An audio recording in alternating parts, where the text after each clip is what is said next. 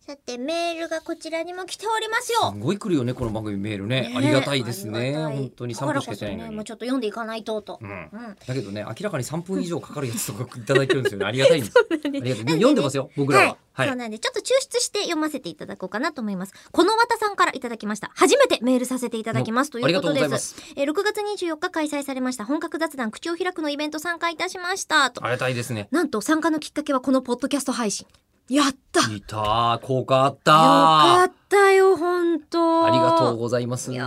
ーえートークを楽しんでいたんですが途中からあイベントの宣伝のための配信だったんだと知 り毎回のゲスト情報の興味深さからぜひ参加したいなと考えるようになりました、そして今回 VR 研究の第一人者である成美先生を招いてのイベントそういう人の感想超興味ありますねねね、えー来ていただいた方のこちらはですね男性2人の DMM.com 言えなかった DMM.com での VR 体体験話から始まりまして、はいえー、えりこさんのそうですねふわふわ系女子は黒い服を着ないああ言ってたはい、あの出た色にそういういろんな効果があるんだよっていうことで、うん黒は重たく見えて白は軽く見えるだから引っ越し屋さんの段ボールは白いんだよっていうお話をなるみさんがしてくださってましたねだ。からねなんかそうすると、白い段ボールだと作業効率が上がるんですって軽い気がするからそうそうそう軽いものを持ち上げる時の腕の動き筋肉っていうのの使い方をするからっていう実証をされているっていうお話でしたよね。うんうんえーまたそれから始まった、えー、ふわふわ系女子は黒い服を着ないという発言など時折笑いを挟みながら終始門外観にも分かりやすくとても楽しいイベントでした。よよかった特に VR は経験の多い人ほど楽しめるというのは意外な驚き。うんやっぱね、ここに着眼される方多いんですね。うんえまた、ポストイットで皆さんの発言を可視化するというのもすごく楽しかったです。これ何やってるかエイブさん説明してあげてくださいよポストイット貼ってます。うーんとうーん壁にね、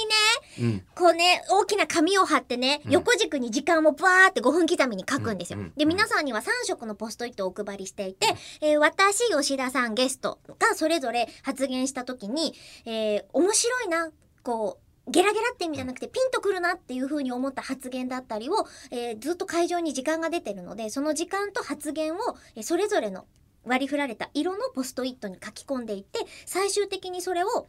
その紙にグラフ上に貼っていくんです。そうすると、どこが盛り上がって、誰の発言がどういう風に刺さったのかっていうのが、最後みんなで振り返りながら、超面白いっていうやつ。うんでしたねできたできでたきたできたできたっていうのをやったのを楽しいと思っていただいたはい、初めての体験だったということで、うんえー次回もぜひ参加したいと思っておりますので、このポッドキャストの番組内でも早めに日程告知いただけると助かります。と。一応ねあの11月は多分やるんですよおうんだけど9月があのむしろあのね谷間のローテーションまだ埋まってないんですすいませんそうなんですね。でも11月あります。